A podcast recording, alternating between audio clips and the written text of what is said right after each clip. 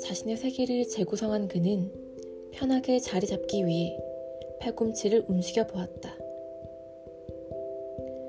스위치를 하나하나 만져보고 배전판을 두드려 보았다. 그리고 몸을 편하게 기대어 밤이 어모해주는 이 5톤짜리 움직이는 금속 물체 흔들림을 가장 잘 느낄 수 있는 자세를 취했다.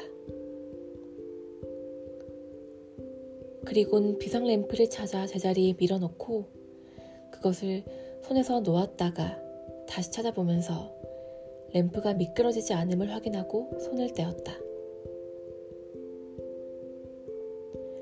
어둠 속에서도 확실하게 잡을 수 있도록 레버들을 하나씩 건드려 보며 손가락을 훈련시켰다. 손가락이 그것을 충분히 숙지했을 때 램프를 하나 켜서 정확한 계기들로 조종석을 정비했다. 그리고 잠수하듯 밤으로 진입하는 것을 오로지 계기판으로만 살펴보았다. 마침내 자이로스코프와 고독의 엔진 회전 속도가 일정하게 유지되었다. 그는 기지개를 켜고 가죽 의자에 깊숙이 기댄 후 형언할 수 없는 희망에 도취하는 비행이라는 것에 대해 깊은 명상을 시작했다.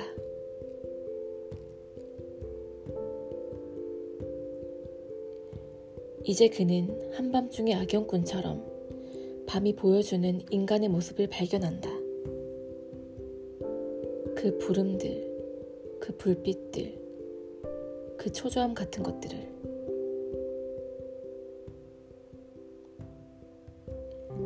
어둠 속에서 반짝이는 저 작은 별 하나는 외딴 집 한 채다.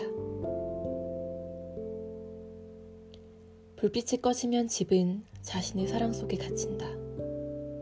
또는 근심 속에 갇힌다. 그리고 세상과의 교신을 멈추게 된다.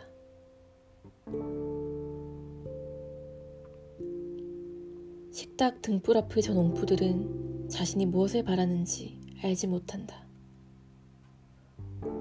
그들은 그들의 욕망이 이 거대한 밤의 어둠 속에 이렇게 멀리까지 와닿는 줄 꿈에도 모른다.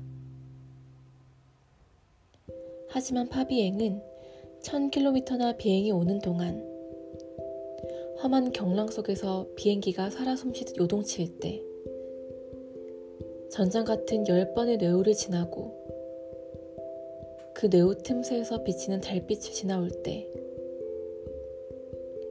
그리하여 승리감에 도취되어 그 불빛들에게 다가갔을 때 그들의 욕망을 발견했다.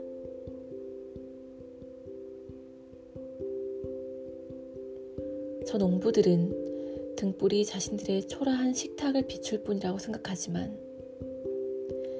80km 거리에 떨어져 있는 곳에서 보이는 것은 마치 누군가가 무인도에서 바다를 향해 절망적으로 흔들어대는 등불 같아서 그 작은 빛의 속삭임에도 충분히 감동받는 것이다.